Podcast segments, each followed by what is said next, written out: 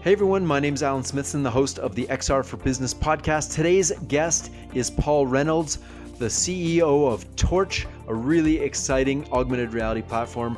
It's a mobile augmented reality development and deployment platform for enterprise. Paul has been a software developer and technology consultant since 1997, since before the interwebs. In 2013, after 10 years of creating video games, he joined Magic Leap, where he was promoted to senior director overseeing content and SDK teams. At Magic Leap, Paul recognized the lack of accessible tools for non game developers that was hindering widespread adoption of immersive and spatial computing technologies. In 2016, Paul moved to Portland, Oregon, where he founded Torch to address this very problem. To learn more about Torch, you can visit torch.app, T O R C H dot A P P. Paul, welcome to the show. Thanks for having me. Oh, it's such a pleasure. I've been looking forward to this episode. Torch is such a cool platform, and I keep seeing your posts on LinkedIn of putting stuff around your office and stuff. So tell us, what is Torch and how did you come up with this crazy idea? The easiest way to think about it is it's a mobile application currently for iOS that lets anyone build interactive spatial scenes. So you create a project and you're building it in the camera of your device, which means you're also walking around the space or moving around the space and you're building up interactive experiences visually without writing any code. We call that the design environment, and that, that's the freely available. Anyone can jump into it and, and just start building.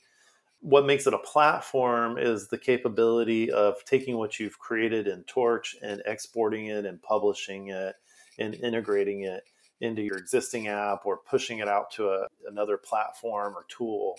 So, what we really wanted to focus on was allowing people to iterate in augmented reality directly within augmented reality as opposed to sitting on a desktop computer and trying to figure out how to work a game editor and get more people able to work productively in 3D.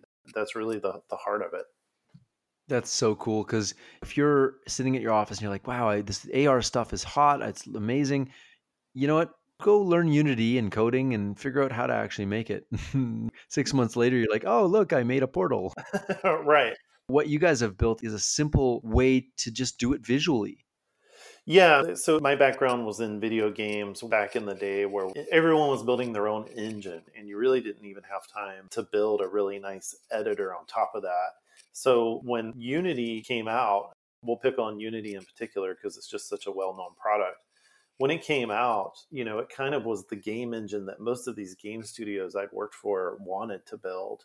And that was really unique. They had basically taken what would normally have been millions and millions of internal R&D dollars and turned it into this tool that pretty much anyone can download for free. But what happened over the past few years is it's become kind of the de facto interactive 3D tool. And it was for me as well. I've, I've been a Unity user forever.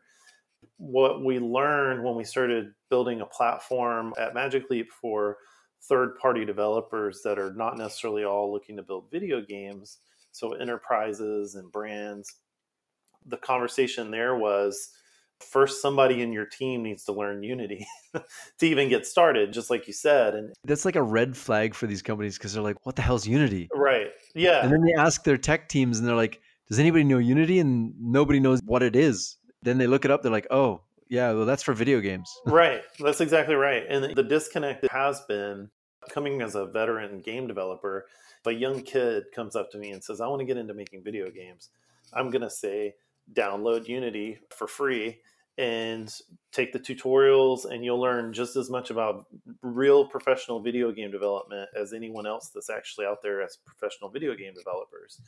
So in our world, Unity and and you know, let's not just pick on Unity all the time. You know, there's Unreal, there's these other engines. Improbable. Yeah, for us, they're the easiest way to get in. But then you have to remember and um, what I saw firsthand was most of our target market for Torch and most of the people I was dealing with at Magic Leap, they'd never heard of Unity.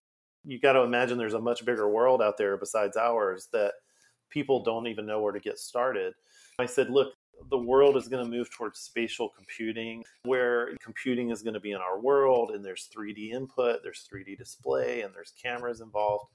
And we've got to come up with more accessible ways to build software and experiences for these platforms that doesn't just come from video game technology. All that said, video game technology certainly plays an important role in all of this. We said, well, how are people building mobile apps today? How are web apps getting built? Businesses are run and new businesses are created on top of these platforms. How do people build software in 2018 at the time? What's their workflow? The workflow is very design oriented and very visual at first and instead of us building a piece of functional software and then handing it to a designer and say, hey, make this look nice and usable, the mobile world in particular has put a lot of investment and flipped it on its head and said, let's make a functional prototype first that everyone can all agree around and say, yeah, this is the thing we want to build. And then you engineer around it.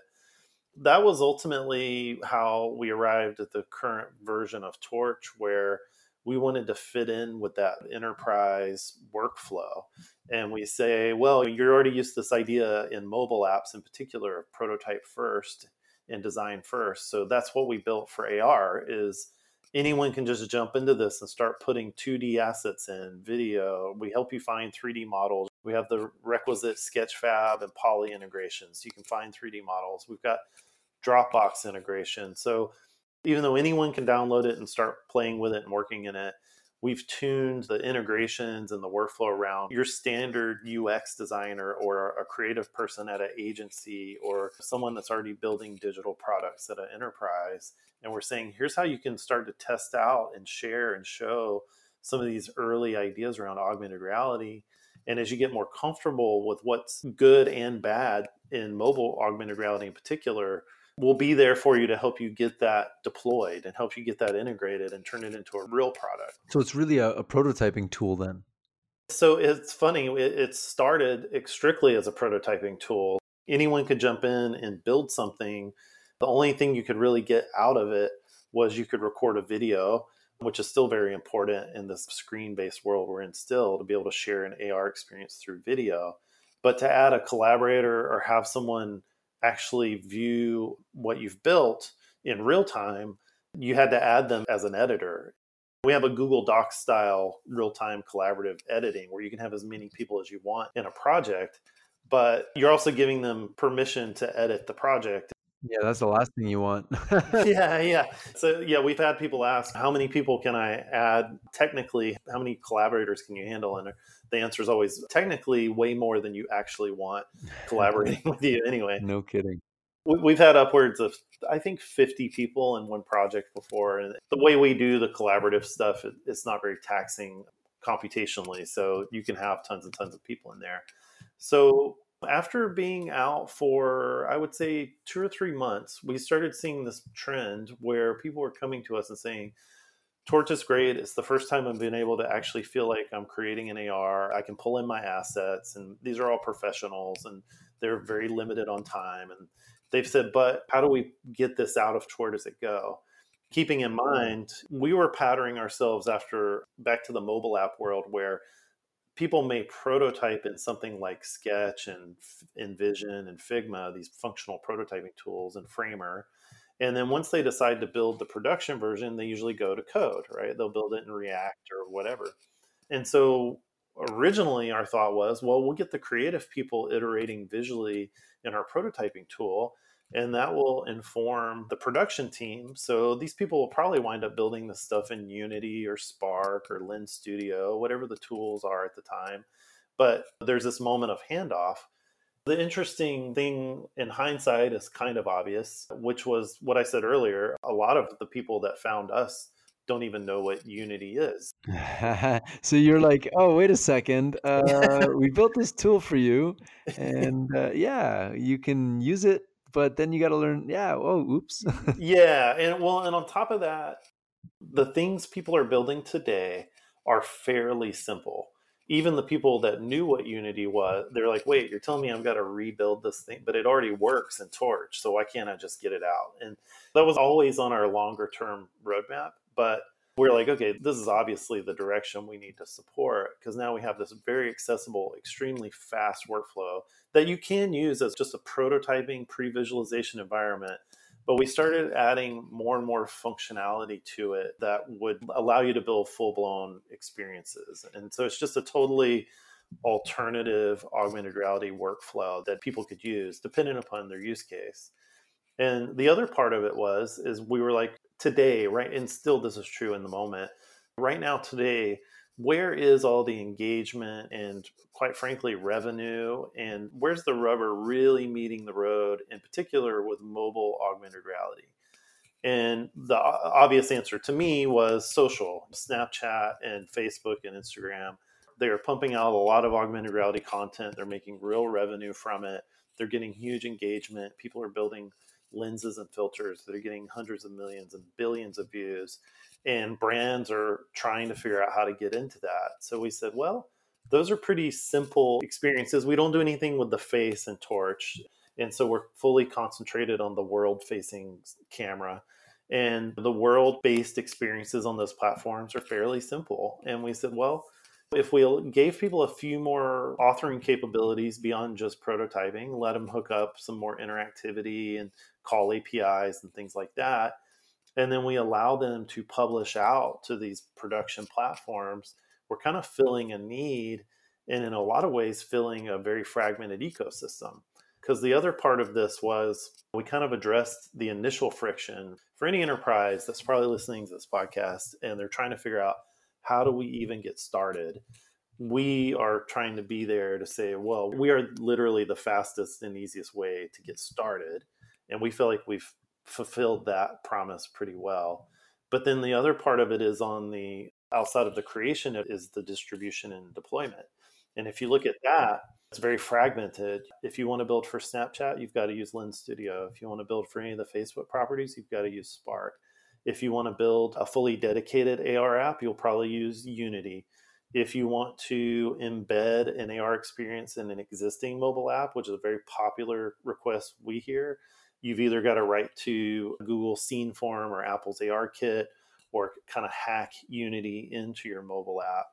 And so it's all very fragmented by the tool. So we've eliminated the fragmentation at the early prototyping part, but there's still all these crazy problems on the distribution side in the new year in 2019 and most recently we've put a lot of effort in letting you publish and export out. And so the most exciting thing we announced around that was around the time of awe augmented world expo. We announced torch 3 which lets you create a public link to your project. Oh cool. Yeah it opens in the torch app as a viewer only mode. So you're not adding people as collaborators. We don't require the viewer to log in or register they do have to download the Torch app, but it's a very quick, fast way to say, hey, I built something in AR. I want to tweet it out. I want to put it on LinkedIn, or I want to send it to my client or my internal team. And people can very quickly iterate and view it in real time, interactive 3D. And then the other thing we announced is our ability to export a Torch project into another project. And so our demonstration of that was we were able to generate a Spark AR project from Torch so for Mother's Day, we built a little Mother's Day experience in Torch, but we actually published it through Facebook. Cool. Through the Spark export. So that's where we've evolved beyond just prototyping and kind of a creative tool. That's awesome. You didn't set out with that intention, but you ended up there. We always knew that we would start with designers and grow a platform around that. I think what happened was we mapped to a, the mobile ecosystem, which is very mature and the AR ecosystem is still growing and maturing. And if this were a much more established market, we probably could have built a pretty tidy business just being considered like the AR design tool. But we saw these bigger opportunities and filling in these gaps in the ecosystem. So, in some ways, it's where we expected to go, but in other ways, we, we got there a little quicker than we had originally thought we should or would. And it's been very well received you, you've been working on this for a bit. How are businesses uh, using this right now? It's kind of across the board. We've got people building torch projects as internal tests or prototypes, but we have had people, especially now that we just turned on this ability to publish and export. It's technically under early access right now, but we've been giving it out to people. So people are still just getting their heads wrapped around what they can deploy and what they can do with this capability. We've seen people use it for wayfinding. It's a super popular use case for us because if you build content in the environment using a mobile device, building a wayfinding experience where you're actually setting the checkpoints of the wayfinding experience physically in the environment is just so much more intuitive and fast. For example, we built a couple of wayfinding demos for Torch that have always gotten huge response online when we post videos. And it's really funny because the first time I posted a wayfinding demo of how to get from the front door of our office building to the front door of our office. I saw that. That was cool. It's funny because you know I've had people get to our office by saying I watched the video or I remember the video and it, I just m- remembered how to get here, which was kind of fun. But the funny thing was the divide in my super savvy AR friends who've been in the business as long as I have.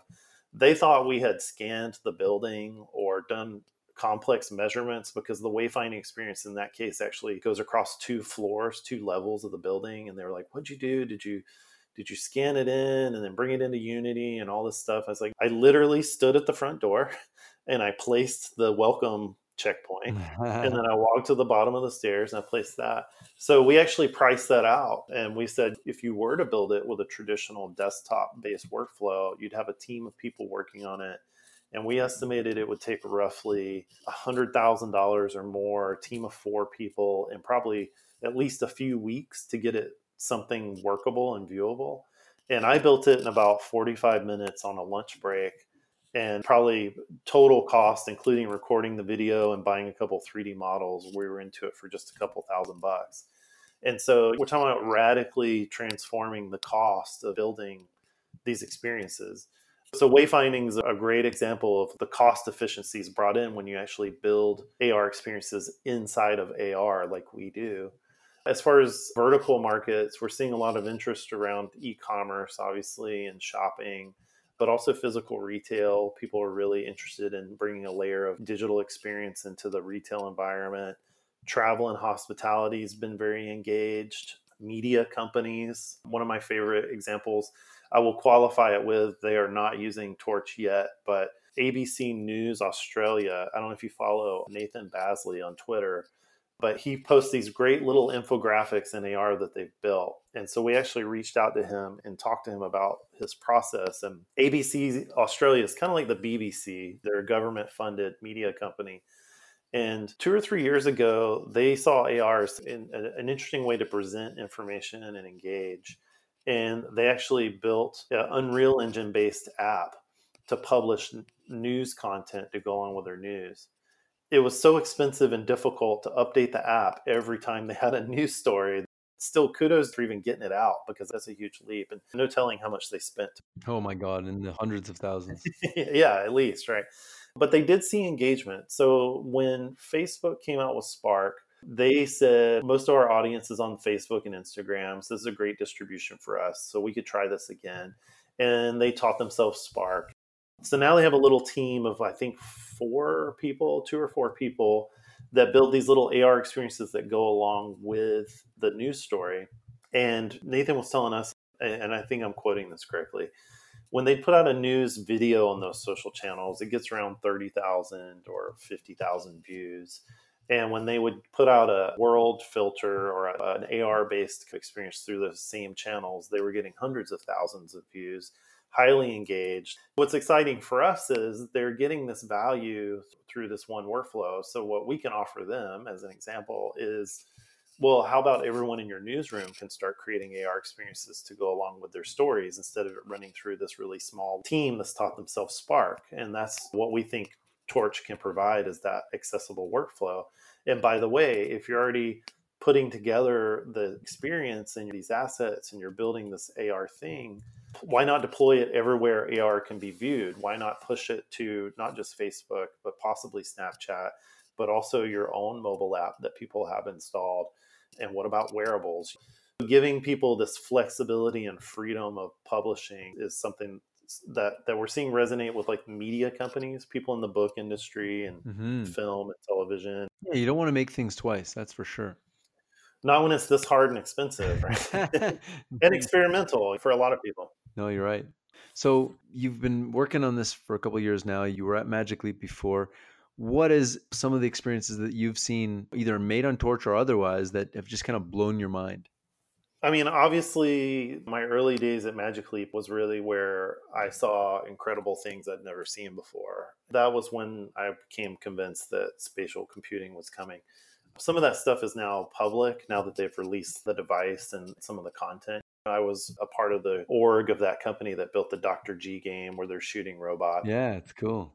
To see that for the first time, we're talking 2014, was pretty cool. Wow. and it's only gotten better, obviously most of my most crazy experiences have been around that tech in particular, just because we used a bunch of different hardware and stuff.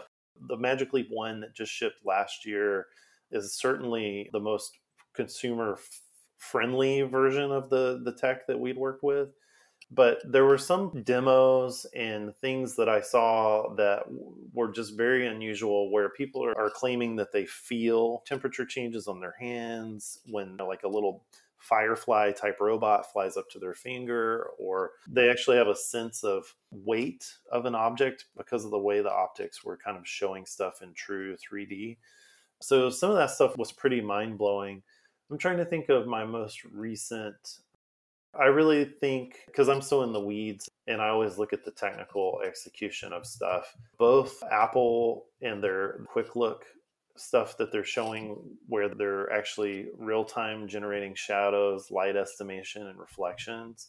And I don't know if you've seen it, but you can bring in like a shiny toaster and you can wave your hand past the virtual toaster and you can actually see your hand reflecting in it.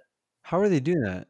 They're building an environment map in real time and so as you're moving around and so what are they using the, the camera to capture yeah. the environment? Oh my god that's amazing. Yeah it's really cool. To be fair to everyone else apple's very tightly coupled to the hardware. Everything's super optimized and they can actually do these things because they're in control of the hardware.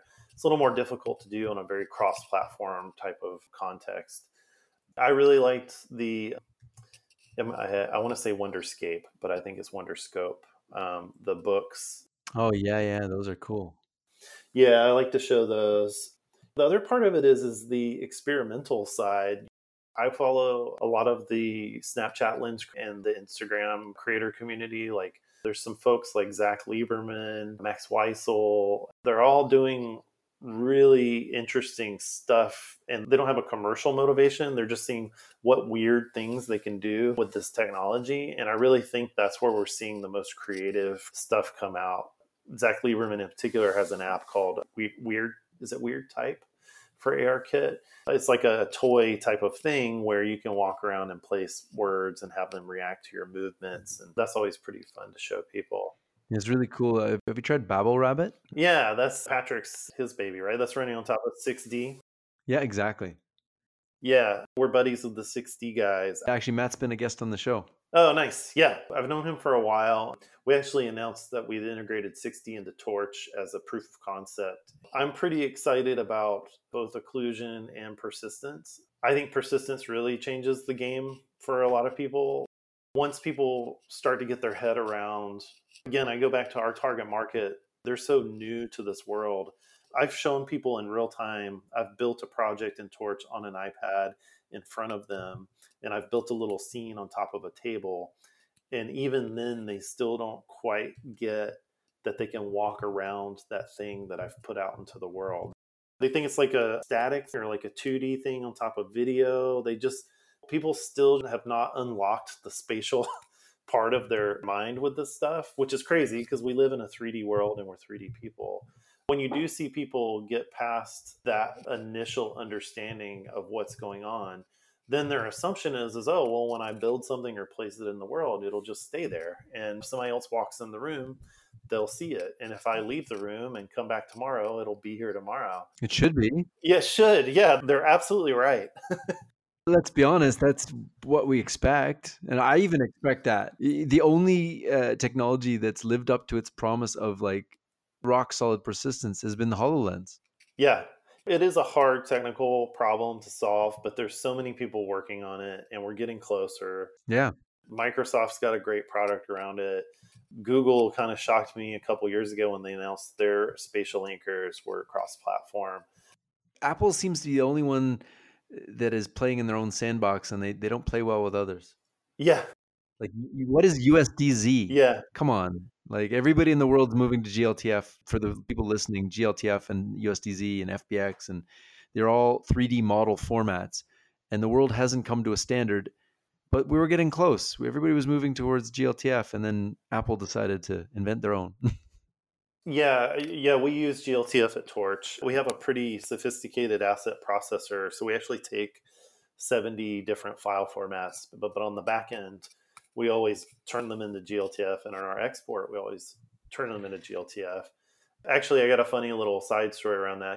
As a part of this export and publish thing, having the industry agree upon a 3D model format, like you said, is still not fully agreed upon, but it's getting pretty close. If you can handle GLTF FBX or OBJ. Those are pretty well supported, well known file formats, but they're not interactive. There's no interaction in that. And Torch is all about building interactive scenes. You know, I put an object in a space and I want to respond when somebody walks up to it or when they look at it or when they tap it. To be able to do this whole publishing and export thing, we had to come up with our own GLTF equivalent for interactive scenes this portable file format for saying, here's a construction of a scene and here's all the interactions that are connected to it. Apple just announced at WWDC a few weeks ago um, their RealityKit effort. And included in that is I forget the name. It might just be reality files. They call they they call them reality files, and they actually have interactivity in them, and they can be generated from their tool chain and be shared across tools and all this stuff. So I was talking to someone on the ARKit team about it, and I said, "Oh, that's really cool. You know, we've had to do our own thing, and we want to learn more about your file format, maybe it's going to become a standard." And I was like, "Have you guys thought about cross-platform?" And he he said, "We're already cross-platform." I'm like, "Oh, wow, that's great." And he said, "Yeah, we, you can use it across iOS, iPad OS, or Mac OS." and that was his definition of cross-platform we think a little bit more in terms of we want you to be able to build and view content on HoloLens, Magic Leap, phones, tablets, looking glass display, anything that is a reasonable place to view AR, we think your interactions should be able to be distributed on those platforms. Let's put on our business hat here. Mm-hmm. What are some of the business applications that you've envisioned for this? How will people use this?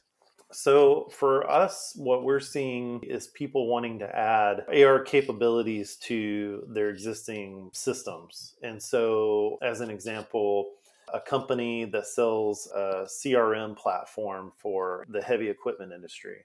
This is a platform that when sales reps go out and they've got all this literature around the different products and heavy equipment in particular has all these crazy configuration options.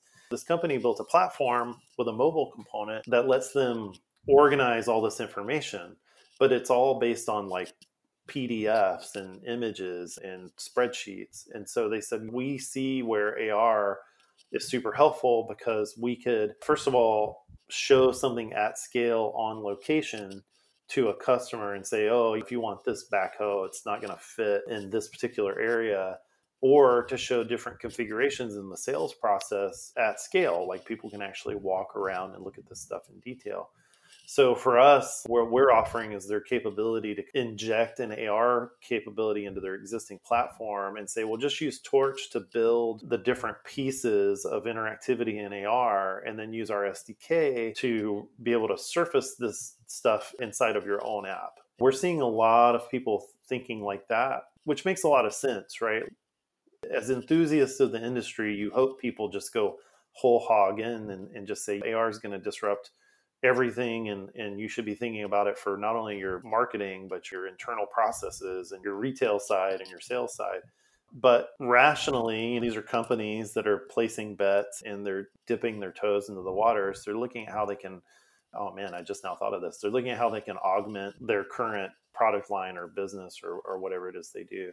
So we're seeing a lot of that people that are like I said, the retail side, people that have invested a lot in mobile applications. Mm-hmm.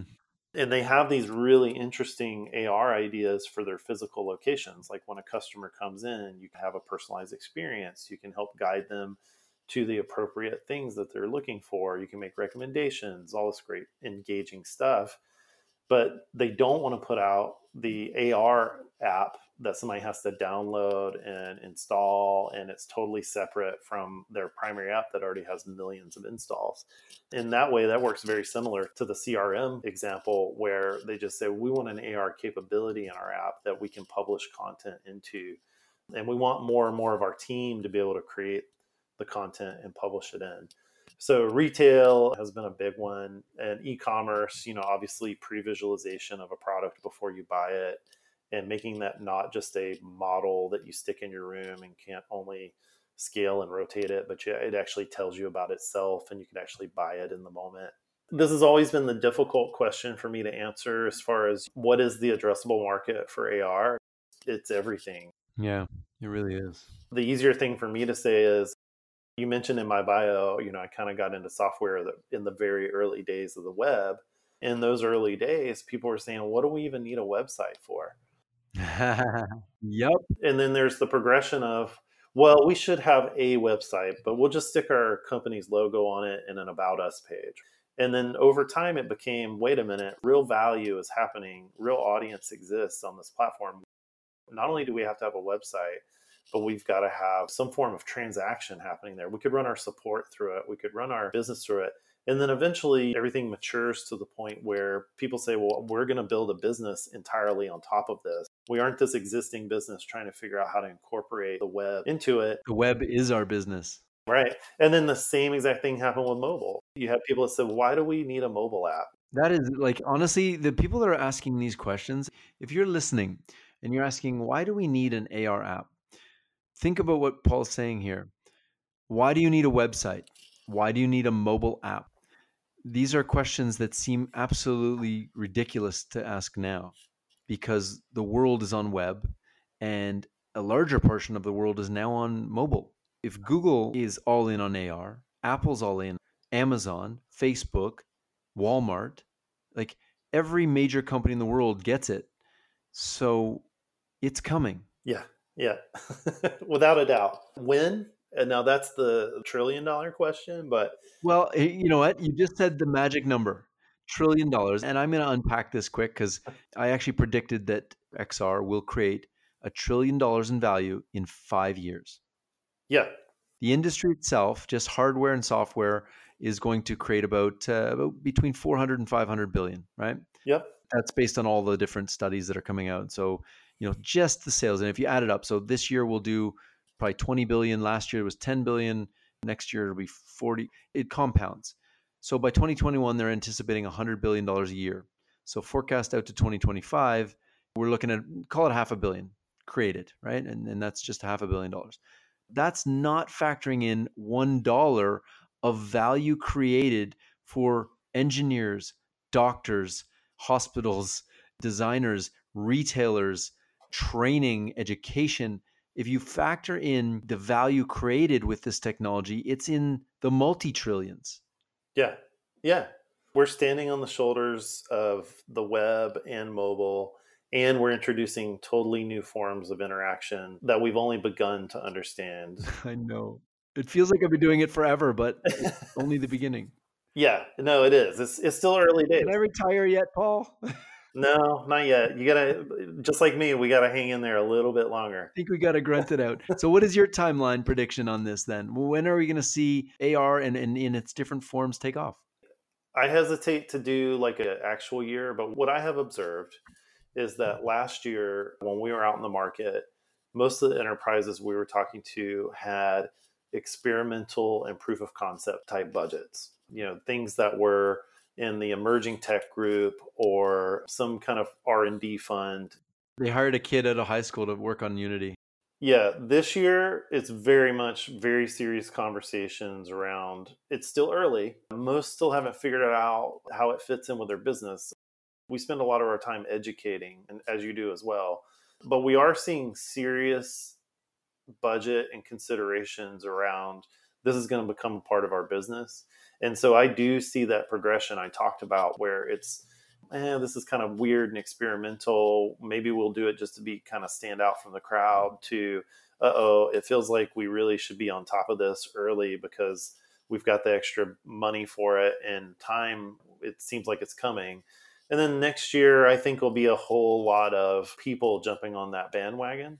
I still think we're probably, I would say, two to three years out from it being as vibrant as those Web 1.0 days. It's interesting because my prediction, and I don't say this in public, and I guess this is going to be the first time I'm saying, my prediction is 24 to 36 months, we're going to see massive growth, like exponential growth. We're going from 10 billion last year, 20 this year, 40, 60, 100. So we'll be in a 100 billion dollar market, which is huge. But we're also going to be seeing a, a roll up of the entire ecosystem. So I think there's going to be big companies that realize, oh my God, we need an in-house team for this. And mm-hmm. rather than try to scrounge it together, they're just going to start acquiring studios. Yeah. And it's, it's, kind of interesting because this technology is not just about the platforms like Torch, but it's also about the content creators. And a lot of investment is gone into platforms and products, but they've neglected the fact that these studios are really, really vital. So that's why we actually started XR Ignite to bring the industry together and create a, a community hub and investment arm and accelerator to take these smaller companies that have great promise and combine them with corporate clients and bring them to that point where maybe they are acquired, maybe they are just selling. It, it doesn't matter, but we need to bring them together. And I think over the next three years, we're going to see an absolute explosion of growth in this industry.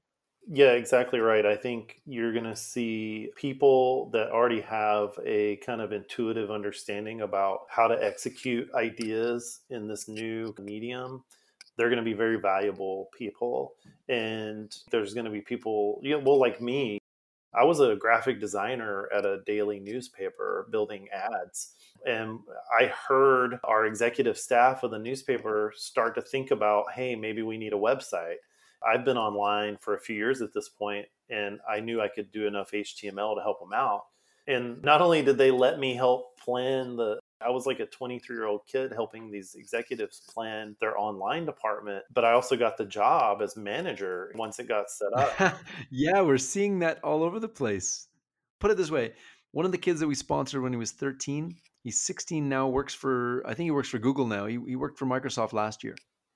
Uh, the other thing that is, excites me about it is I think we should really rethink how software gets built. AI plays a role in this as well, but that's one of the reasons why I was pretty proud that we introduced a totally different workflow into AR because we're not reusing tools from other industries. We've built something from scratch. I think it'll be interesting. I don't know if coding, it may not be coding anymore, right? It might be application creation, experience creation. Yeah, you're absolutely right. And and I do a talk called The World in 2039.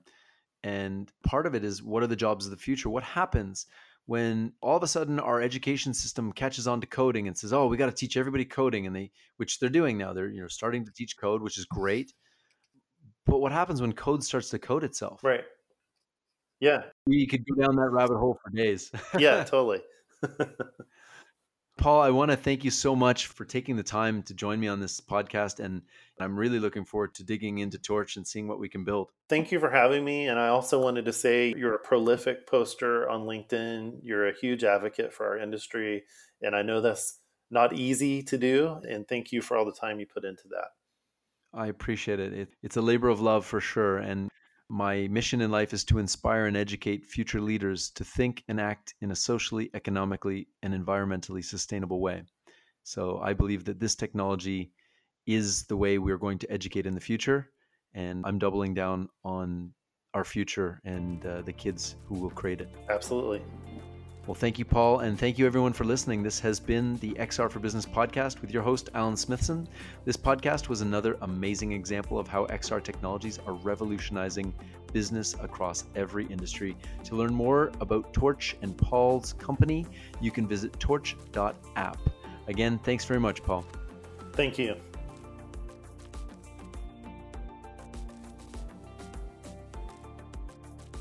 Being an influencer on LinkedIn in the XR field uh, really has opened up an opportunity for us to not only understand what corporations are looking for in virtual augmented mixed reality and artificial intelligence, but also from the aspect of the startups, studios, developers, and enthusiasts out there and what they need. So, what we decided to do after getting hundreds and hundreds of messages is to open up XR Ignite to the entire XR community of startups, studios, individuals, passionate people, and really to build a new community that brings together everybody who's passionate about this technology for a low cost and allow them to contribute, to learn, and to get better across the whole industry. That is really the reason why we started XR Ignite to hyper accelerate the XR for business industry, business and education. And one of the things that we just keep noticing is that there's so many resources out there. There's the VRAR Association, which we're partners with. There are you know reports coming out daily but there's no one source where people can come together and start just having conversations around how to get better in this industry. And that's why we started XR Ignite. I would encourage anybody who's listening to this podcast, if you're in the corporate side, if you're a startup, if you're an individual, if you're an enthusiast, sign up today at xrignite.com and you'll be getting access to new reports, investor lists, media lists, exclusive content, interviews with our mentors. We have over 56 mentors. And if you're a startup uh, and you pay an annual fee, you'll actually have the opportunity to book a one on one, one hour call with one of the mentors.